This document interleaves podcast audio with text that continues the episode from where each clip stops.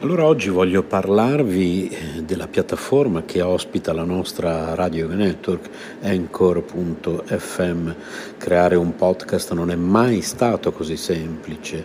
È l'unica app che ti consente di registrare podcast di alta qualità e distribuirli ovunque, compresi Google Podcast ed Apple Podcast, tutto da un'unica piattaforma. Non servono attrezzature costose o esperienza nel fare podcast ed è gratuito al 100%. Allora, registri audio in alta qualità sia con il microfono interno del tuo dispositivo o collegando il microfono esterno che preferisci.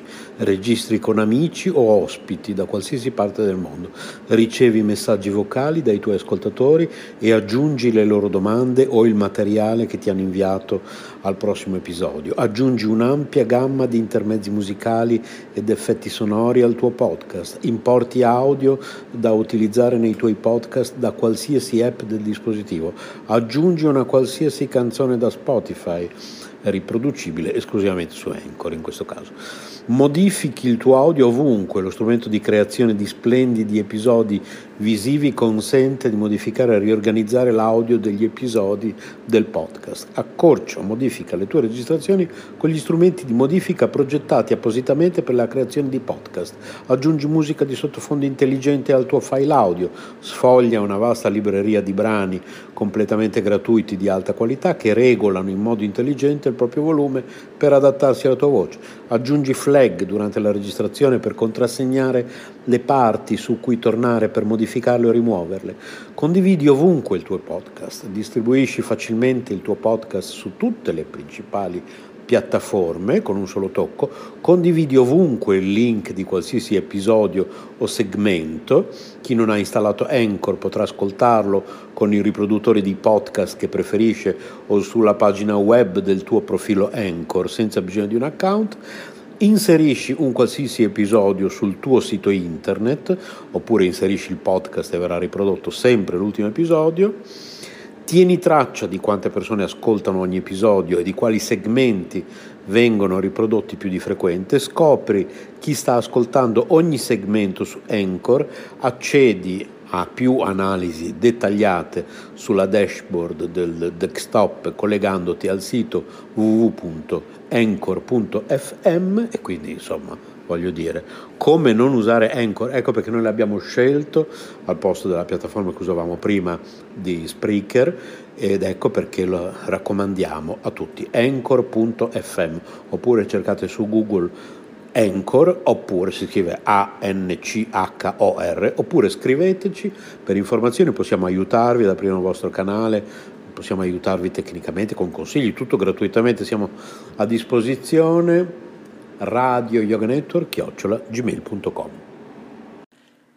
Entertainment World Radio by Yoga Network. Vi ricordo il nostro indirizzo di posta elettronica radioyoganetwork@gmail.com. Vi ricordo il nostro canale youtube.com/user/coscienza spirituale. Vi ricordo i nostri libri digitali che potete comprare su snails-paceedition.stores.streetlib.com. Tutti questi link li trovate comunque riassunti nel nostro sito www.soleluna.eu della nostra associazione internazionale per la coscienza spirituale Sole Luna. Vi ricordo ancora il nostro indirizzo di posta elettronica, così che possiamo mandarvi questi link direttamente nella vostra casella di posta se non siete riusciti a fare in tempo a prendere carta, penna, a prendere nota di indirizzi a volte un po' complicati. radioyoganetwork@gmail.com. Rimanete sintonizzati. Radio Yoga Network, Entertainment World Radio by Yoga Network, trasmette 24 ore su 24, 7 giorni su 7, 365 giorni all'anno. Le ricette del cuore di Cristina. Radio Yoga Network @gmail.com.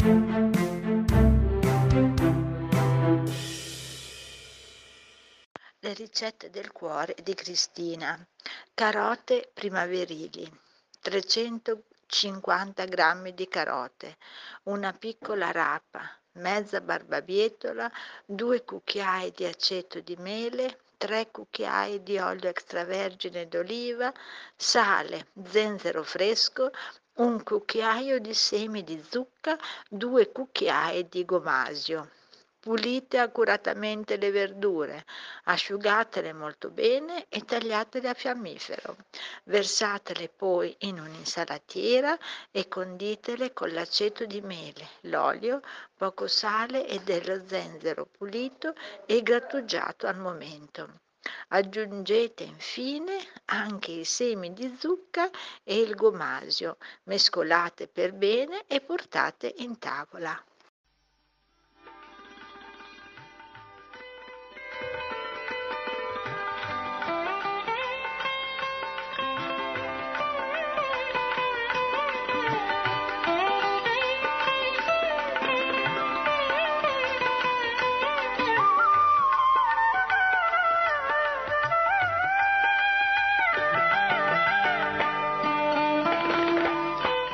RK ci presenta la Sri Chaitanya Charitamrita a cura di Sri Ramdas.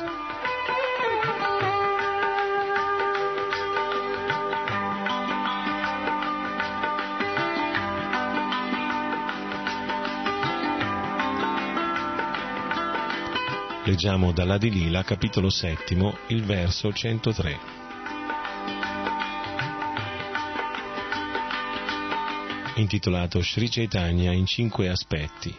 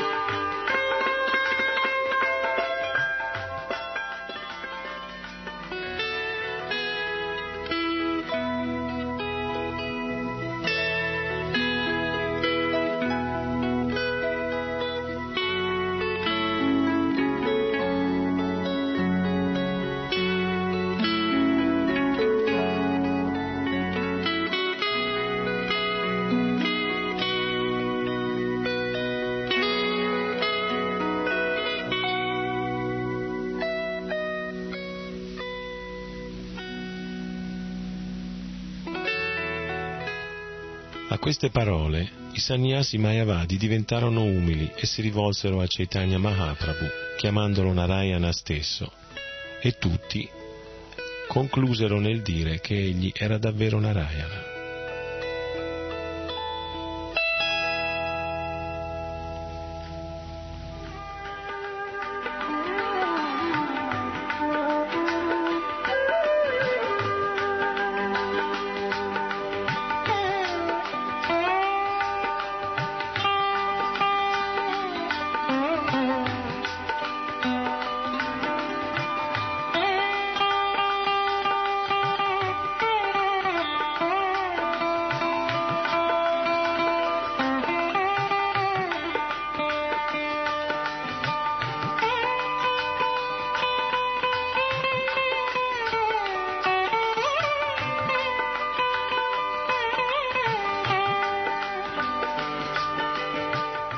Caro Chaitanya Mahaprabhu, dissero, a dire la verità proviamo un grande piacere nell'ascoltare le tue parole e inoltre il tuo aspetto è così piacevole che nel vederti proviamo una grande soddisfazione. Caro Signore, la tua influenza ci fa sentire completamente soddisfatti e siamo sicuri che le tue parole non potranno essere irragionevoli. Puoi dunque parlare del Vedanta Sutra.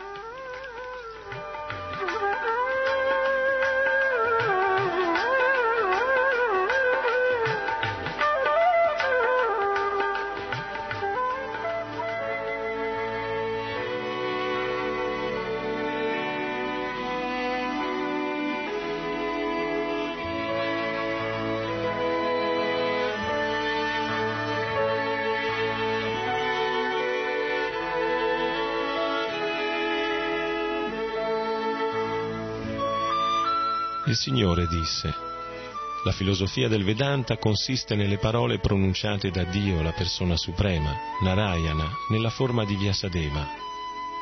I difetti materiali, cioè la tendenza a commettere errori, a cadere nell'illusione, a ingannare e l'inefficienza dei sensi, non sono presenti nelle parole di Dio, la persona suprema.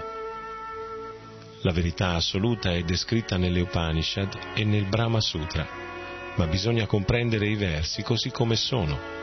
Questa è la gloria suprema dell'ascolto. Shankaracharya non è colpevole, perché ha coperto il vero scopo dei Veda per ordine di Dio, la persona suprema. Shripad Shankaracharya ha parlato di tutte le scritture vediche in termini di significati indiretti. Chi ascolta queste spiegazioni è rovinato, ma egli non è colpevole, perché ha coperto il vero scopo dei Veda per ordine di Dio.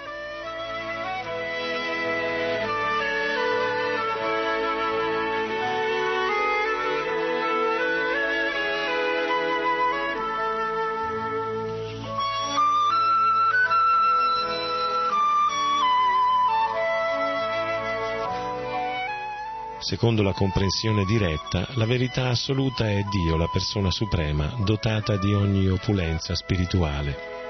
Nessuno può essere uguale o superiore a Lui. Tutto ciò che riguarda Dio, la persona suprema, è spirituale, anche il suo corpo, la sua opulenza e ciò che gli appartiene. La filosofia Mayavada, invece, coprendo la sua opulenza spirituale, sostiene la teoria impersonalista.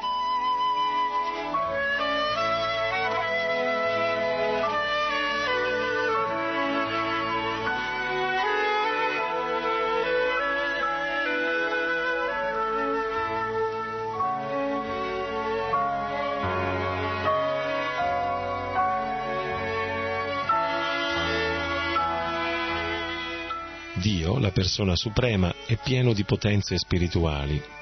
Perciò il suo corpo, il suo nome, la sua fama e ciò che lo circonda sono tutti spirituali. I filosofi mayavadi, a causa dell'ignoranza, dicono che queste sono soltanto trasformazioni dell'influenza materiale della virtù. Essendo il servitore che esegue gli ordini del Signore, Shankaracharya, che è un'incarnazione di Shiva, è esente da ogni colpa. Ma coloro che seguono la sua filosofia Mayavada sono condannati. Tutto il loro avanzamento nella conoscenza spirituale andrà perduto.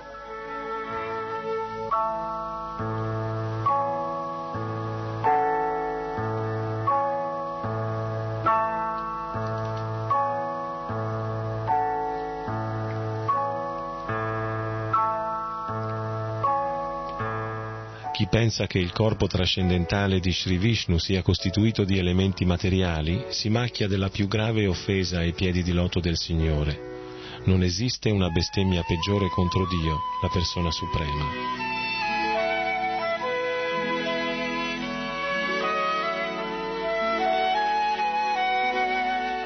Il Signore è come un grande fuoco ardente e gli esseri viventi sono come minuscole scintille di questo fuoco. Gli esseri individuali sono energie, non la fonte dell'energia. La fonte di questa energia è Krishna. Tutto questo è descritto molto chiaramente nella Bhagavad Gita, nel Vishnu Purana e in altre scritture vediche. O Arjuna dalle braccia potenti, oltre all'energia inferiore, esiste una mia energia superiore costituita da tutti gli esseri viventi che sfruttano le risorse di questa inferiore natura materiale.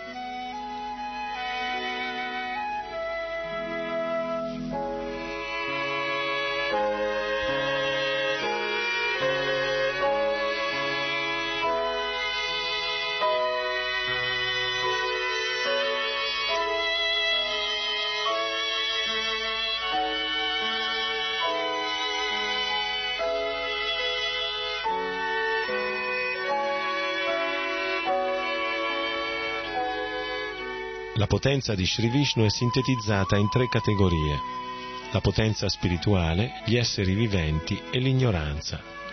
La potenza spirituale è piena di conoscenza. Gli esseri viventi, pur appartenendo alla potenza spirituale, sono soggetti alla confusione. E la terza energia, che è piena di ignoranza, è sempre visibile nelle attività interessate.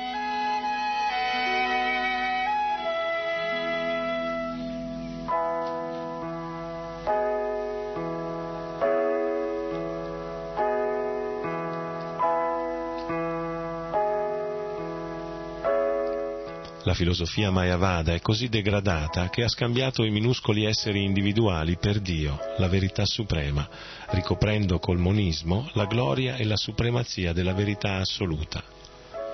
Nel suo Vedanta Sutra, Srila Vyasadeva ha spiegato che tutto ciò che esiste non è che una trasformazione dell'energia del Signore. Shankaracharya, invece, ha sviato il mondo affermando che Vyasadeva si era sbagliato. In questo modo ha sollevato una grande opposizione al teismo in tutto il mondo.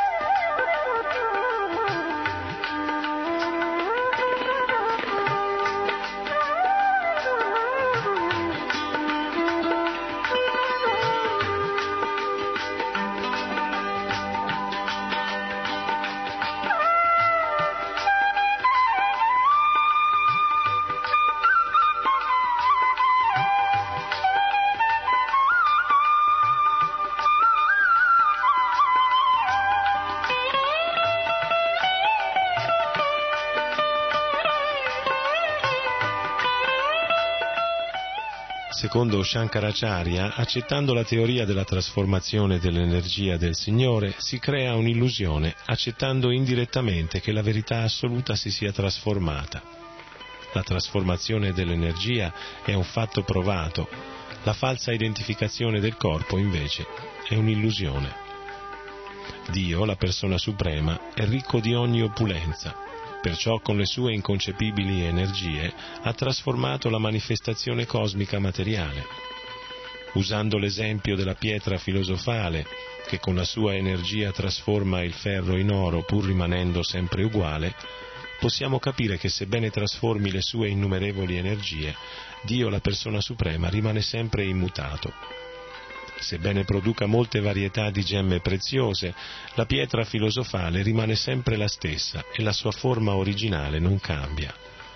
Se negli oggetti materiali può esistere una potenza così inconcepibile, perché non dovremmo credere all'inconcepibile potenza di Dio, la persona suprema?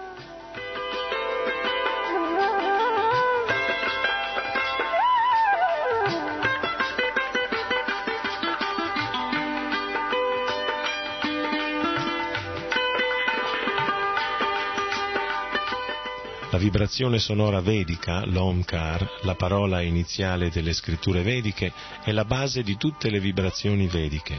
Bisogna dunque accettare l'Omkar come la rappresentazione sonora di Dio, la persona suprema, e il ricettacolo della manifestazione cosmica.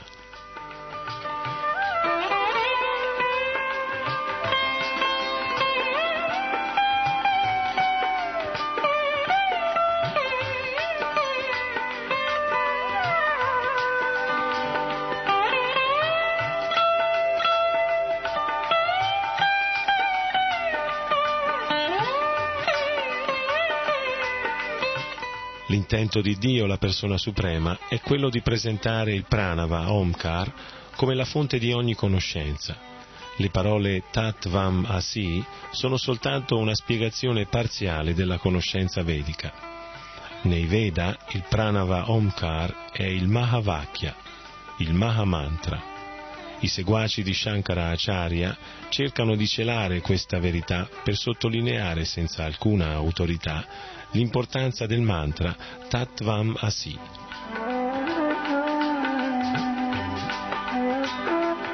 Tutte le scritture vediche e i sutra si propongono di guidare la comprensione di Sri Krishna, ma i seguaci di Shankaracharya hanno coperto il vero significato dei Veda con spiegazioni indirette. Le scritture vediche, molto chiare per se stesse, sono la testimonianza più elevata, ma se vengono interpretate perdono la loro intrinseca e chiara evidenza. La scuola Mayavada, lasciando da parte il vero significato delle scritture vediche facilmente comprensibili, ha introdotto significati indiretti basati sull'immaginazione, al fine di dimostrare la propria filosofia.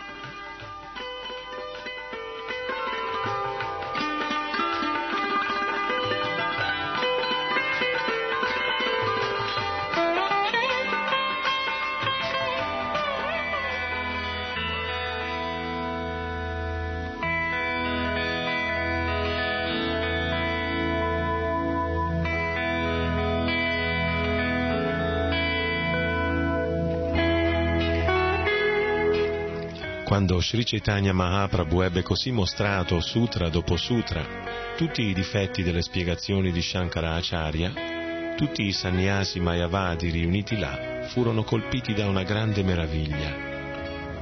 Tutti i sannyasi mayavadi dissero: Tua Santità, ti preghiamo di credere che noi non abbiamo nulla in contrario a questa tua confutazione del significato dei sutra, perché la spiegazione che ne hai data è molto chiara.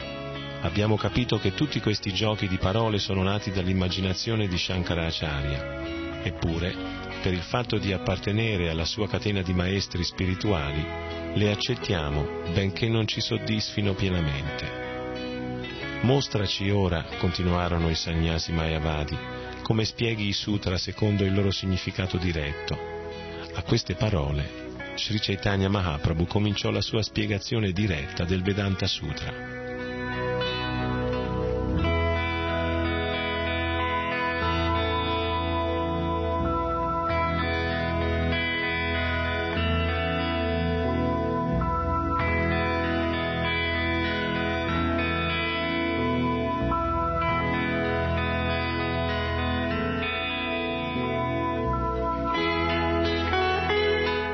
Il Brahman, che è più grande del più grande, è Dio la persona suprema. Egli è completamente dotato delle 6 opulenze. Perciò è l'origine della verità suprema e della conoscenza assoluta. Nella sua forma originale, Dio la persona suprema è dotato di perfezioni trascendentali che sono libere dalla contaminazione del mondo materiale. Deve essere chiaro che in tutte le scritture vediche Dio, la persona sovrana, è il fine supremo. Quando diciamo che il supremo è impersonale, neghiamo le sue potenze spirituali. Secondo la logica, se accettiamo una sola metà della verità, non possiamo comprendere il tutto.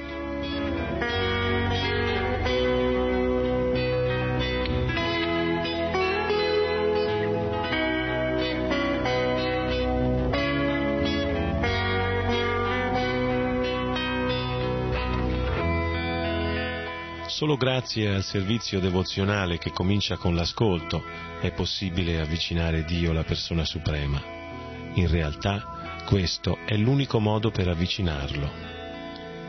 Se si pratica questo servizio devozionale regolato sotto la guida del maestro spirituale, certamente si riesce a risvegliare il proprio latente amore per Dio. Questo metodo è detto Abhideya.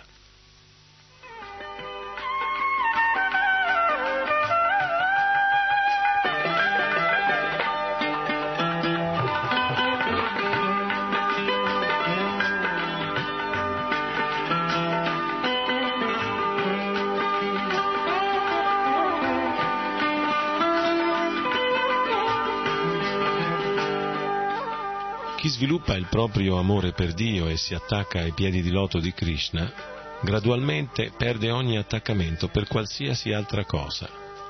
L'amore per Dio è così elevato che è considerato il quinto obiettivo della vita umana. risvegliando il proprio amore per Dio, si può raggiungere il livello dell'amore coniugale e gustarlo anche in questa vita.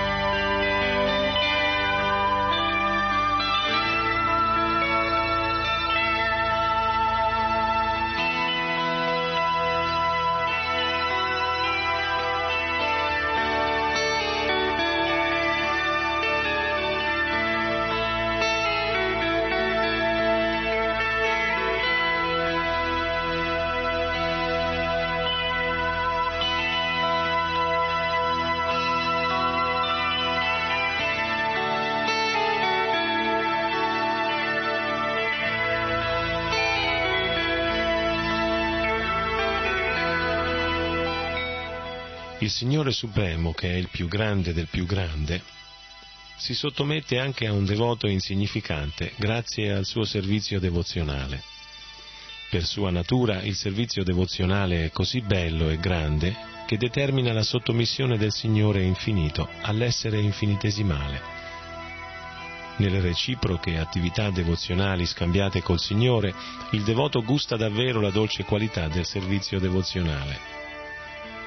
La relazione con Dio, la persona suprema, le attività ad essa collegate e l'obiettivo supremo della vita, quello di sviluppare amore per Dio, questi tre argomenti sono spiegati in ogni codice del Vedanta Sutra, perché costituiscono il culmine di tutta la filosofia del Vedanta.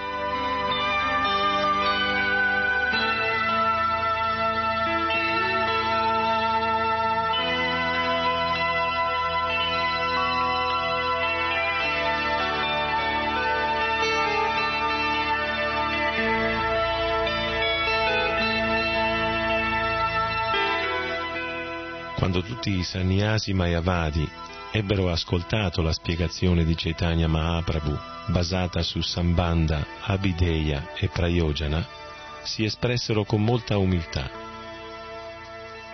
Caro Signore, si dissero, tu sei la personificazione della conoscenza vedica e sei Narayana in persona. Ti preghiamo di perdonare le offese che abbiamo commesso in passato criticandoti. Dal momento in cui i sannyasi mayavadi ebbero ascoltato la spiegazione del Vedanta Sutra dalle labbra del Signore, si sentirono cambiati e anche loro, come aveva insegnato Chaitanya Mahaprabhu, cominciarono a ripetere sempre Krishna Krishna.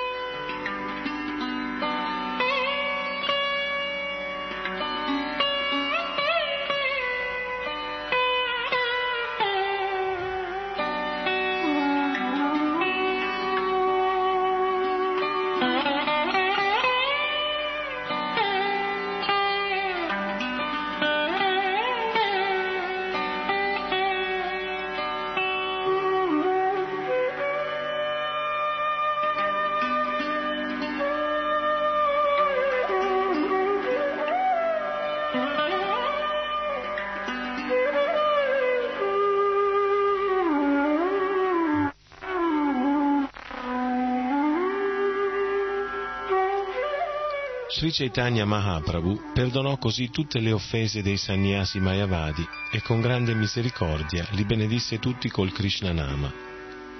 Alla fine tutti i sannyasi vollero avere il Signore in mezzo a loro e pranzarono tutti insieme.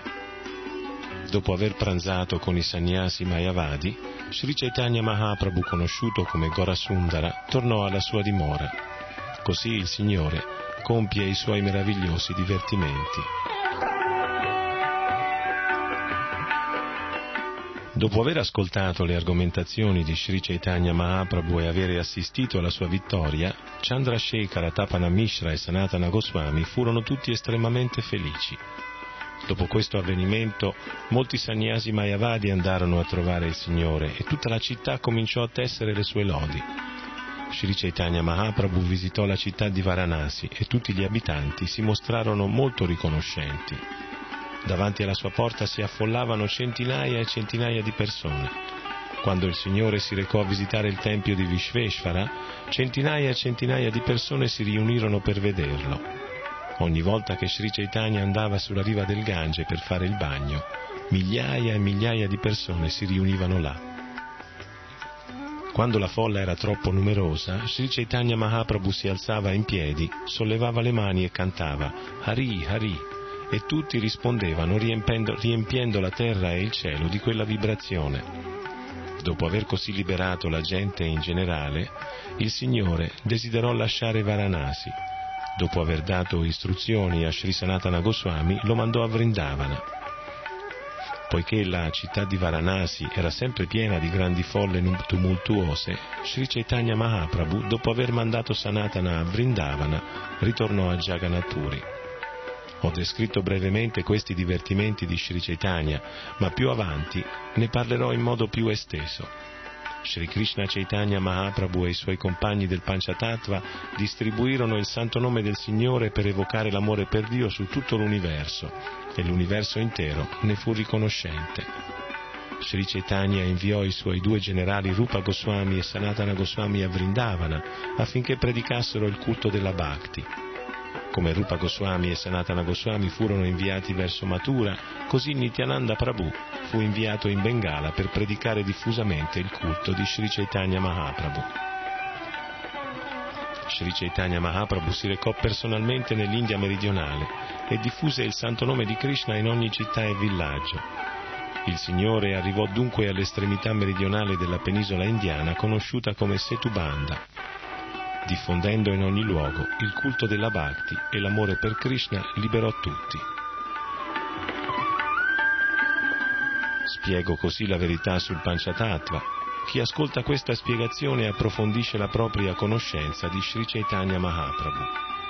Cantando il Mahamantra del Panchatattva, bisogna cantare i nomi di Sri Chaitanya, Nityananda, Advaita, Gadadhara e Shrivas con i loro numerosi devoti. Questo è il metodo giusto.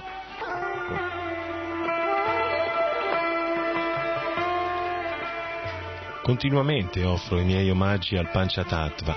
Penso quindi di poter riuscire a parlare in qualche modo dei divertimenti di Sri Chaitanya Mahaprabhu.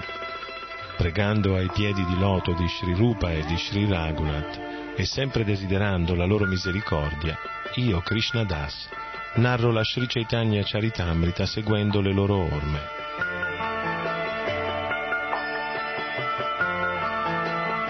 Terminano qui gli insegnamenti di Bhaktivedanta sul 7° capitolo della Sri Chaitanya Charitamrita Adi-lila, primo volume, che descrive Sri Chaitanya in 5 aspetti.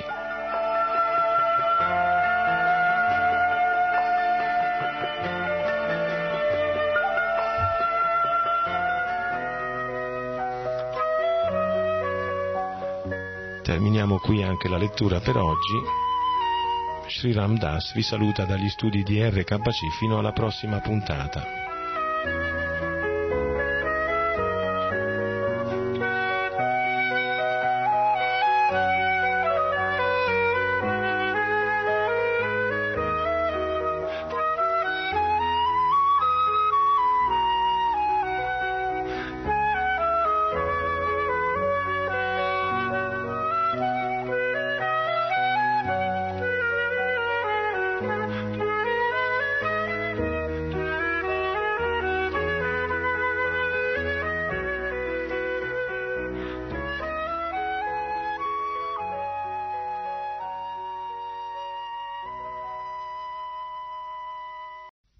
RKC presenta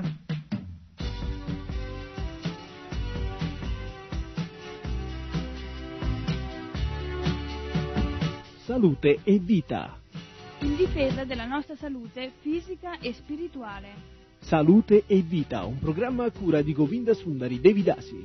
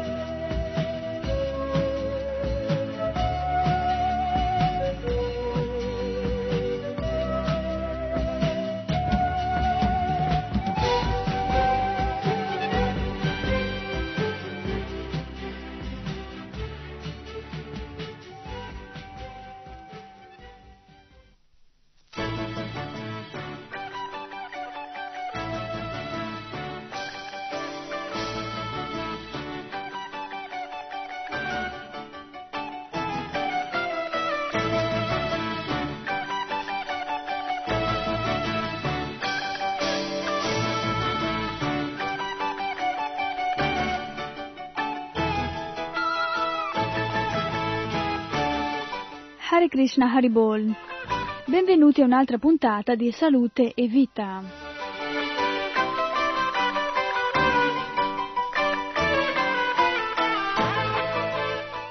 La puntata di oggi è molto interessante, direi.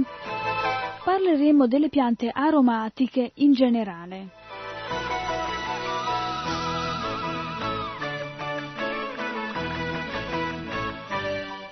È ben noto che gli odori e i profumi agiscono direttamente sulla nostra sfera psichica, colpendo piacevolmente o sgradevolmente l'uno o l'altro dei centri di forza, che regolano le leggi animiche dell'intero nostro complesso organico e coinvolgendo così tutta la nostra personalità, la passionalità in generale, la libido, la spiritualità, con inevitabile riflesso sul piano fisico.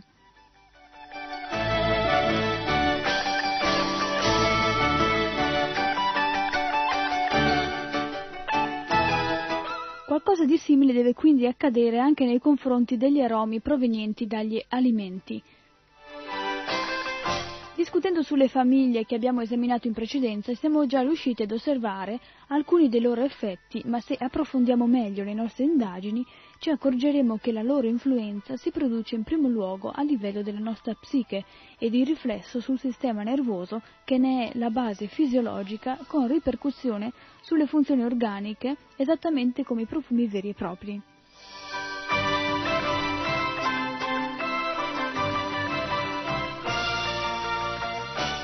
Nell'ambito cioè del loro orientamento fondamentale verso i nostri corpi sottili, che si risolve con la stimolazione o l'acquietamento della nostra personalità, troviamo le proprietà più disparate: potenziamento della ventilazione polmonare, azione stimolatoria delle secrezioni a livello delle ghiandole salivari, gastriche, pancreatiche e intestinali. Possiamo sostituire il sale nelle diete aclorurate, poiché contengono del sodio naturale e gli oligoelementi necessari a un buon equilibrio vitale.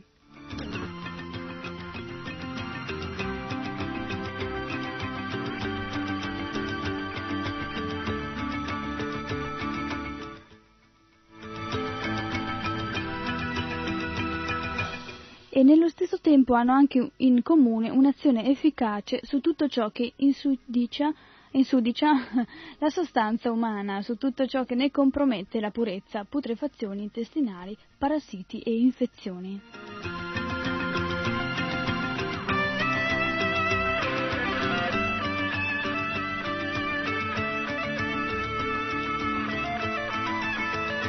Ed estendono la loro opera di annientamento dell'agente patogeno, disinfettando persino, come il basilico ed il timo, i nostri cibi. Non per nulla dunque essi vennero definiti lo spirito della nostra nutrizione.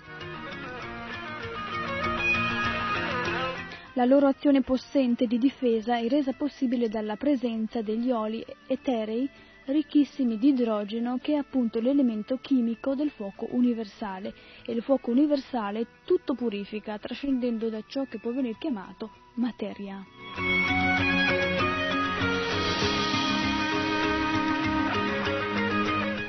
labbiate infatti ci vengono incontro inebriandoci con il loro caratteristico profumo gradevole e penetrante che si diffonde dai loro steli, foglie, fiori e semi. I membri principali di questa famiglia sono il basilico, l'issopo, la lavanda, la maggiorana, la melissa, la menta, l'origano, il rosmarino, la salvia, la santoreggia, il serpillo e il timo.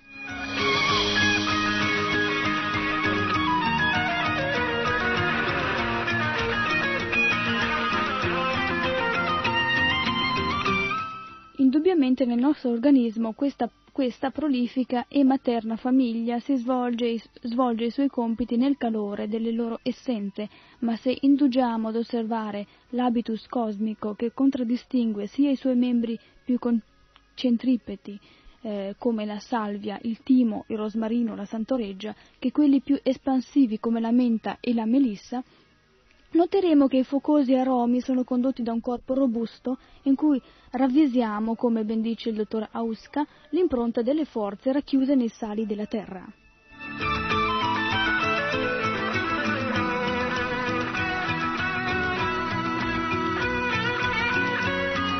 Queste piante si propongono quindi un duplice scopo, quello di equilibrare d'un sol colpo ambedue i piattelli della bilancia umana. Mentre cioè il loro calore e il calore del loro aroma si diffonde piacevolmente in tutto il nostro organismo, esse ci offrono la quiete, la pace, anziché eccitare come succede di solito con le altre essenze e i sapori fucosi e piccanti. In altre parole, la loro azione si svolge in particolare proprio laddove il sistema ritmico centrale, cardiorespiratorio e circolatorio interviene per conciliare i processi e le funzioni che hanno luogo nella parte superiore e inferiore dell'organizzazione umana. Per questa ragione osserviamo nelle labbiate una molteplicità di intenti tale che potrebbero sembrarci persino irreali e incoerenti se non avessimo acquistato ormai una certa conoscenza di causa.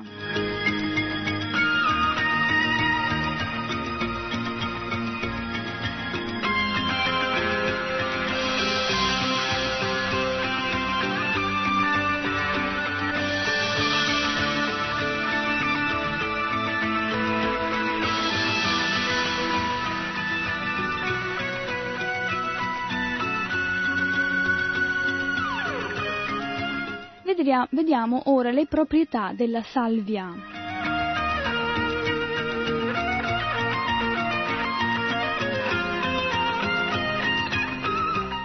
La salvia è tonica e stimolatrice della funzionalità nervosa, è tonica del cuore e della circolazione generale, è ipertensiva, protettiva contro le malattie mentali, digestiva, antisudorifera, antidrotica, diuretica, antidiarroica per i bambini, antisettica, decongestionante, febbrifuga, gallottofuga, spasmolitica.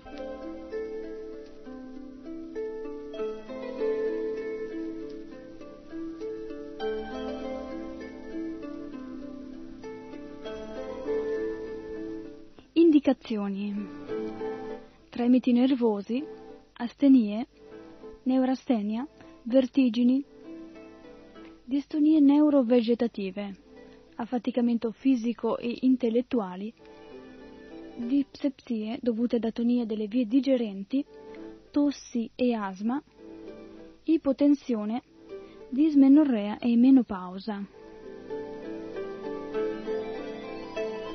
Un punto molto importante è che risolleva le forze di tutto l'organismo ed è indicata in tutte le infermità, salvo però nell'ipertensione.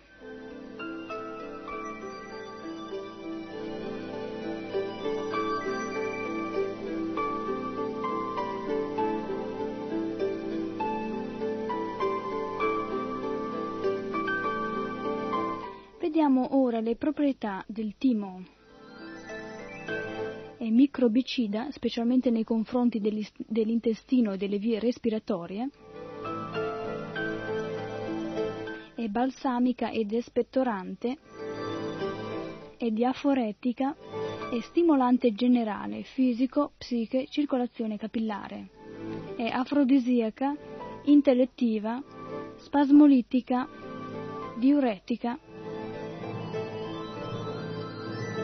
è menagoga ed è leggermente ipnotica.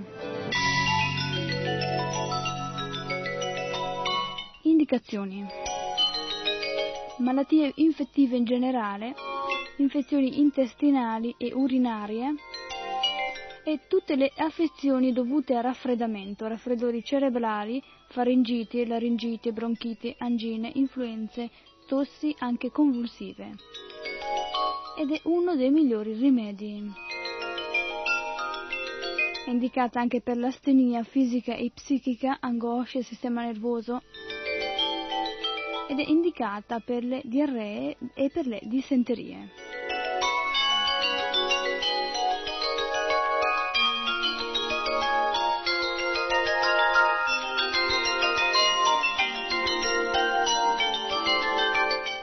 Come voleva dimostrare, la salvia e il timo conservano l'impronta fondamentale che contraddistingue tutti i membri delle labiate, con la differenza che la prima punta con maggior intensità sul consolidamento del corpo fisico e del sistema nervoso, mentre il timo è incaricato di conservarne la purezza e di estendere la sua azione benefica anche sui piani superiori della figura umana.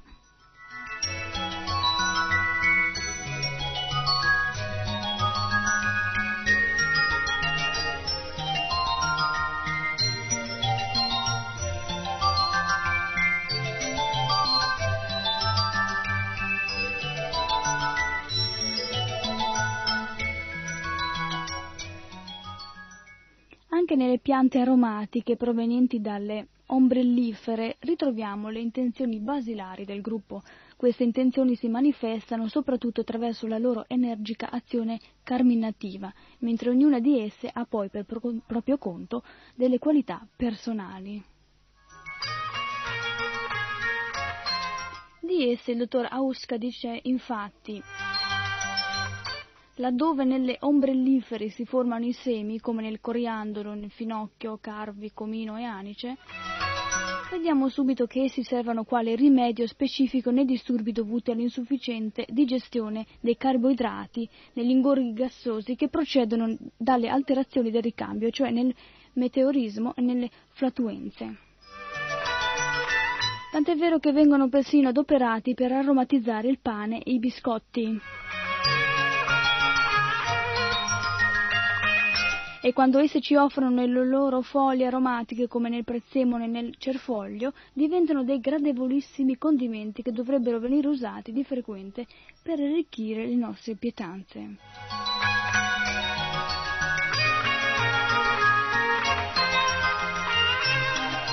Nei nostri pasti, infatti, dovremmo inserire del prezzemolo, perché è molto utile per tutte quelle persone che hanno una circolazione difettosa.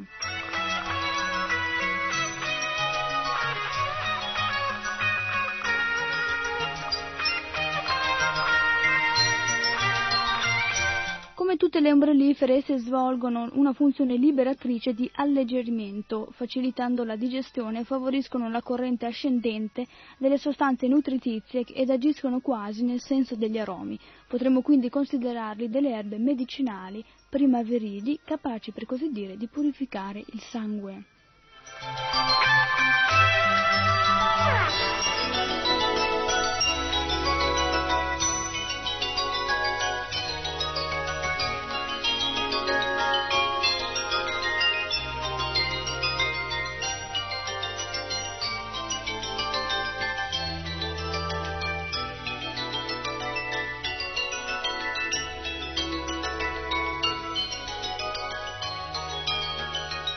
A questo punto parliamo un po' di alcune piante aromatiche appartenenti ad altre famiglie vegetali. Ad esempio parliamo dell'alloro. L'alloro, che contiene un po' di canfora, è disinfettante e fortificante del cuore. Però non se ne deve abusare, potrebbe diventare pregiudizievole per i vasi sanguigni, per l'apparato digerente e per il sistema nervoso. L'alloro contiene infatti alcune sostanze che non sono del tutto innocue.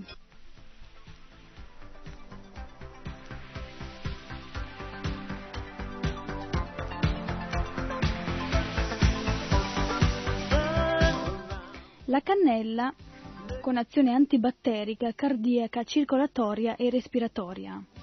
Anche questa è una lauracea come l'alloro. Le sue mansioni sono però più benefiche sia utilizzandola nei dessert sia come infuso.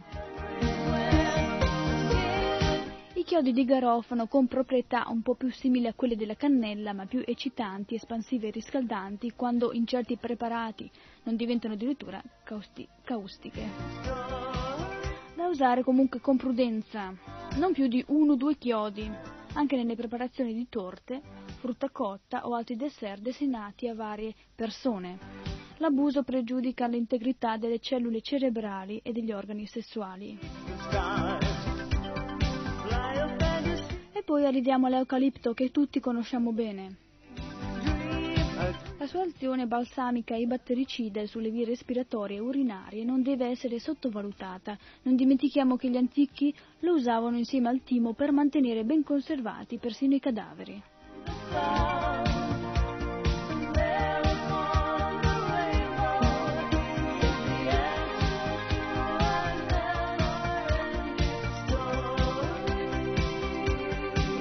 Comunque questa cosa qua che c'è scritta in questo libro riguardo agli antichi che usavano questo eucalipto insieme al timo per mantenere ben conservati i cadaveri non ci interessa poi tanto perché come sappiamo il corpo è solamente una macchina e niente più Quello che dà vita al corpo è l'anima, questa particella spirituale infinitesimale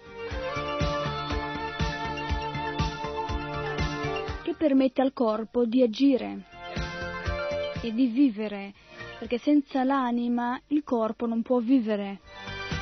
Quindi quando un corpo è morto, quando un corpo si dice che è morto, vuol dire che in quel momento l'anima ha lasciato quel corpo per andare in un altro corpo, per reincarnarsi in un'altra forma di specie di vita.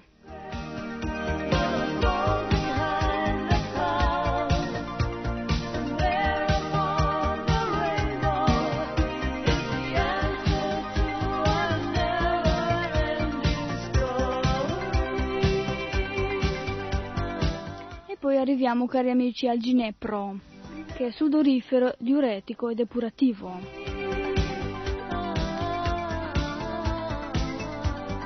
È anche rinfrescante, tonico e viene usato anche nell'idropisia. È controindicato però nelle infiammazioni renali acute. Perché di solito gli organi quando sono in crisi chiedono unicamente di essere lasciati in pace.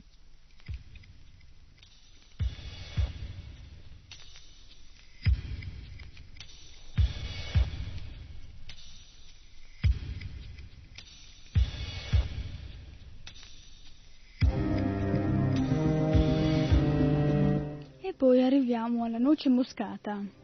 Anche se i turchi la usano molto per l'elevato effetto disinfettante, anche per i suoi principi oleosi esercitano sull'intestino, non è un aroma che possa essere inserito nei nostri pasti troppo di frequente. Proviene da una lauracea come l'alloro e presenta degli inconvenienti analoghi. Il pepe bianco e nero ha un sapore molto pungente e non è ben sopportato. È meglio astenersi o perlomeno usarlo in piccole dosi perché è surriscaldante ed eccita troppo i centri nervosi. Il tiglio con effetto calmante generale sulle vie respiratorie. Le sue forze sono abbastanza ben equilibrati. Lo possiamo usare tutti, bevendone l'infuso la sera prima di coricarci, o quando ci sentiamo un po' eccitati, un po' nervosi, o quando abbiamo la tosse. È utilissimo anche per i bambini. La vaniglia profuma delicatamente anche i dolci caserecci, ma è molto dilattatrice. È consigliabile adoperarla solo qualche volta, a piccolissime dosi. Il suo profumo si fa sentire ugualmente. Si presta a molte mistificazioni. In commercio circolano delle polveri che della vaniglia conservano unicamente il nome. Suggerisco di comprare comunque bastoncini in erboristeria e di ridurli in polvere in casa.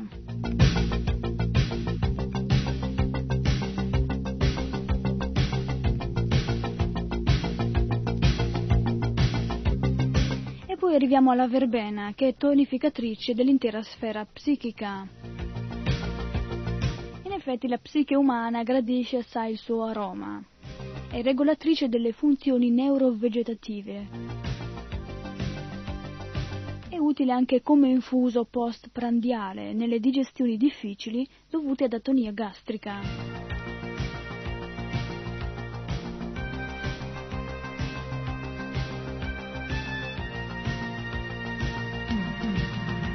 Utile anche per chi ha delle alterazioni della flora batterica intestinale e con facile tendenza alla parassitosi.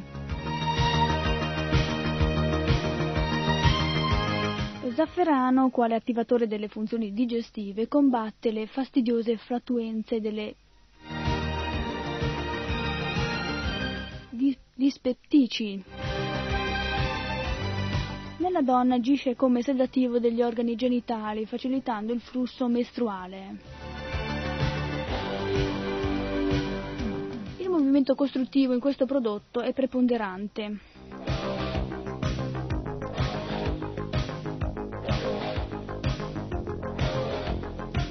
Lo zafferano è ottimo nel riso e nel couscous.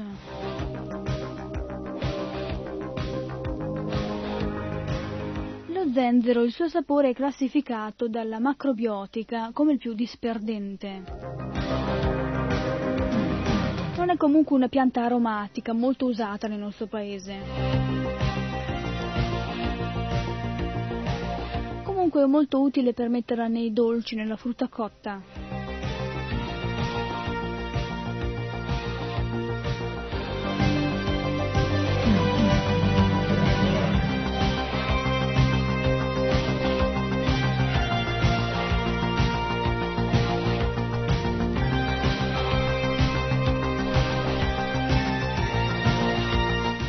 Poi arriviamo al curry, è una specialità aromatica anche questa, orientale. Il suo sapore è molto indicato per i tipi mediterranei, comunque tollerato di tanto in tanto dai terrestri, dai flemmatici, perché è molto riscaldante.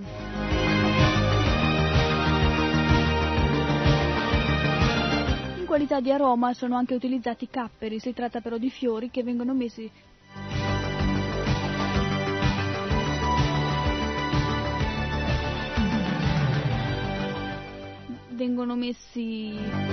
sotto aceto, agro di vino, non proprio aceto, per cui chi vuole alimentarsi razionalmente dovrebbe inserirli raramente, anche se essi ravvivano molto varie salsine.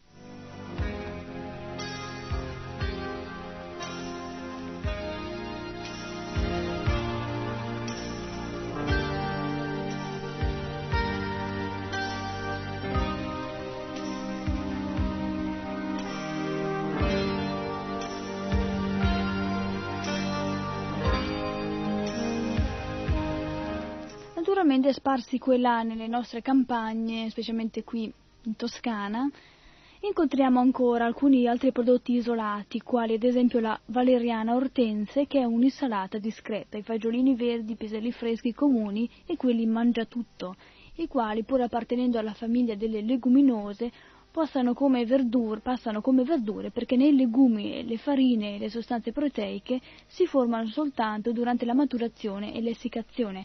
Si tratta senz'altro di prodotti che ci danno un certo nutrimento e che possono essere usati vantaggiosamente in insalata o stufati da soli o in compagnia di altri ortaggi. I piselli freschi anzi sono ottimi anche per preparare delle creme, per arricchire, rallegrare, variare i nostri piatti vegetariani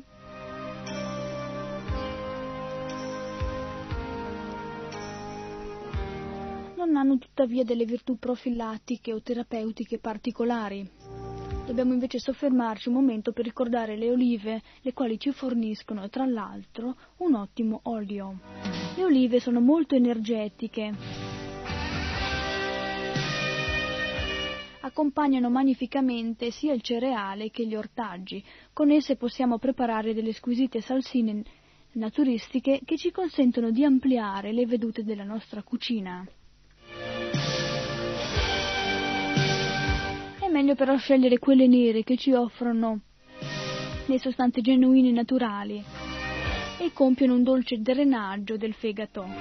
In quelle verdi queste sostanze vengono invece alterate da trattamenti chimici, spesso a base di soda caustica, ai quali vengono sottoposti. E in questo modo cessano di rappresentare un buon alimento.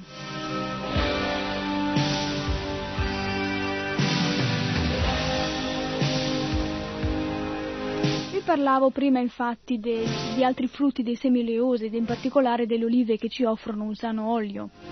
In effetti, cari amici, nella cucina vegetariana gli oli costituiscono infatti la base assoluta di ogni condimento. Comunque è vero che nell'alimentazione vegetariana l'olio è molto importante, l'olio di oliva, ma per i devoti di Krishna, e dovreste sperimentarlo anche voi,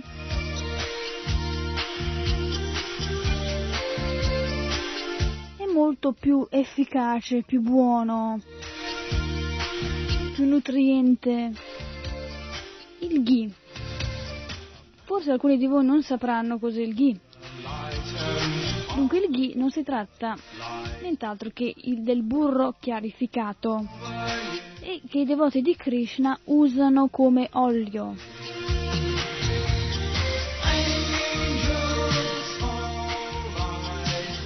Il suo aroma è delicato e le sue specialità lo rendono il migliore tra tutti i mezzi di cottura.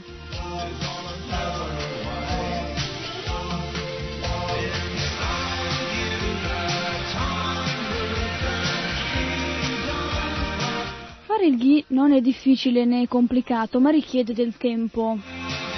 Per far risaltare il delicato aroma del burro fuso c'è bisogno di una cottura lenta, cari amici, e prolungata, che faccia evaporare completamente il liquido e permetta alle parti solide del burro di separarsi e salire in superficie, lasciando il ghee trasparente e color ambra.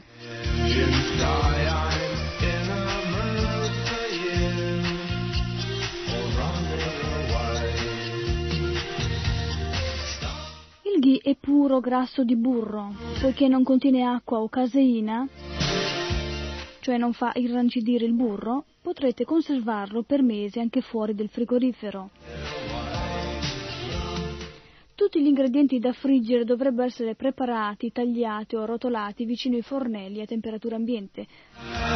Se qualcuno di voi usa il ghee per friggere o volesse iniziare da ora ad usare il ghee per friggere delle spezie,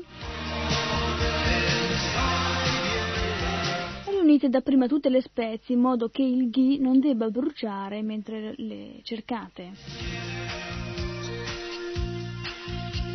Una nota molto importante è che prima di mettere il ghee in una pentola per friggere dovreste assicurarvi che questa, cioè la pentola, sia perfettamente asciutta. Evitate di far cadere dell'acqua nel ghee caldo perché ne risulterebbero degli schizzi molto violenti.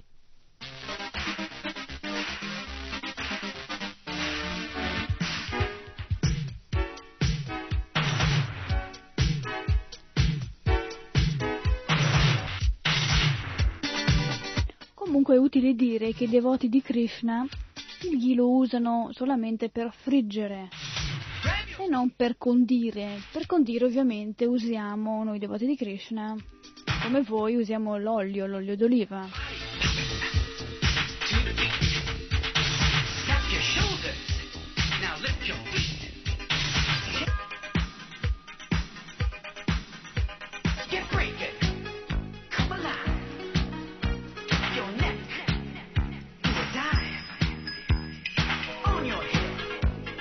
In in effetti, cari amici, come avrete già capito, vi sto parlando degli oli e continuiamo a parlargli degli oli. Parliamo dell'olio d'oliva, perché merita di occupare il primo posto nella scala dei condimenti usati ai fini alimentari veri e propri, ed è particolarmente indicato per tutti coloro che hanno uno stomaco e un intestino delicato. Mentre gli oli di girasole, di soia e di sesamo passano in prima linea quando si persegue un fine terapeutico specifico.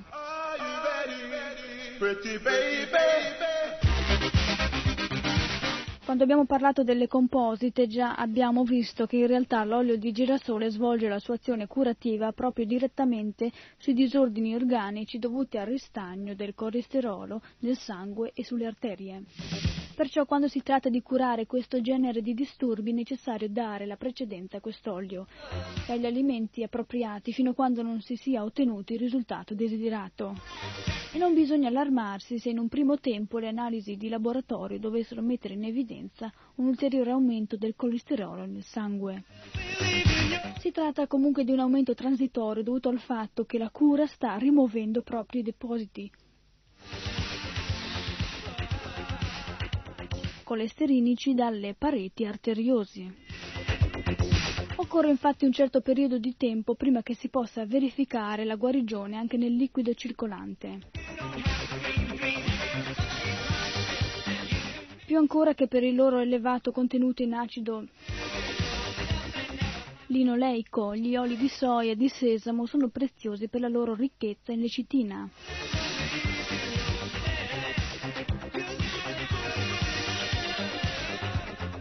Lipoide è indispensabile tanto per il cervello.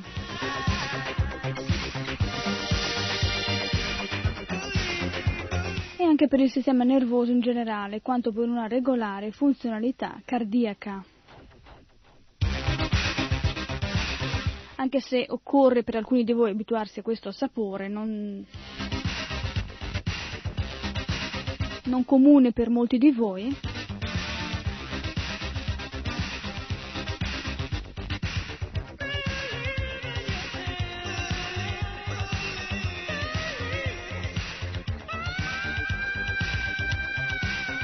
Comunque sono molto benefici questi oli, l'olio di soia e l'olio di sesamo, e quindi vi consiglio di usarli, di reintegrarli di più nella vostra alimentazione.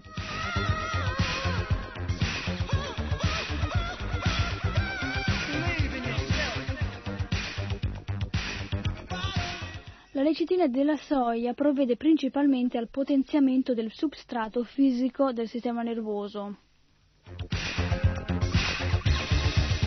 Tutto lascia presumere che l'azione di quella contenuta nel sesamo incida invece direttamente sui piani superiori o quantomeno sulla disintossicazione totale del cervello, perché piano piano la persona riacquista la memoria, una maggior lucidità mentale, una sorprendente capacità concentrativa e di comprensione intuitiva.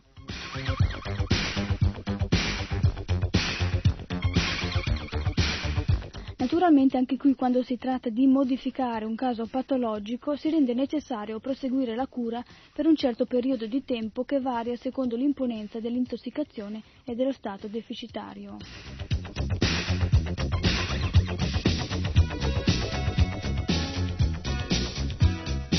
Quando invece vogliamo ottenere un risultato protettivo, è molto meglio usare alternativamente i vari oli. L'olio d'oliva, di girasole, di soia e di sesamo. In questo modo potenzieremo le nostre energie e la nostra resistenza alla fatica. Conserveremo la morbidezza ideale della nostra configurazione fisica e la carnagione del volto riacquisterà nuovo splendore.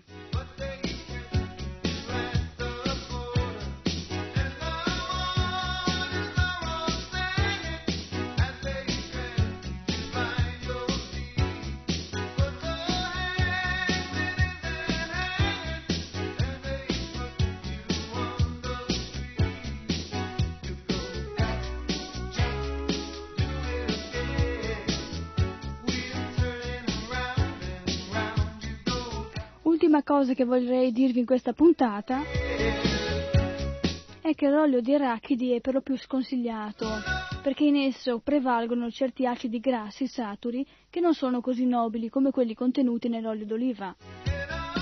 L'arachide appartiene alla famiglia delle leguminose come i fagioli, le lenticchie, nelle quali sono sempre presenti dei principi che sono tossici per il corpo umano.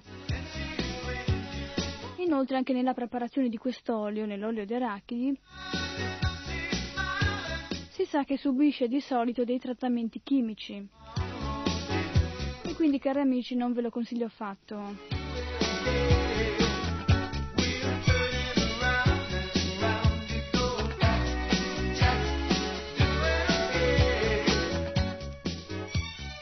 Anche questa puntata di Salute e Vita è terminata. Hare Krishna, Hari Bol a tutti.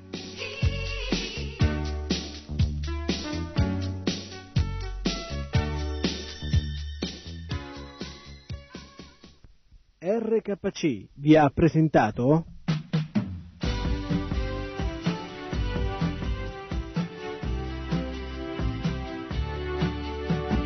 Salute e Vita, in difesa della nostra salute fisica e spirituale. Salute e Vita, un programma a cura di Govinda Sundari Devi Dasi.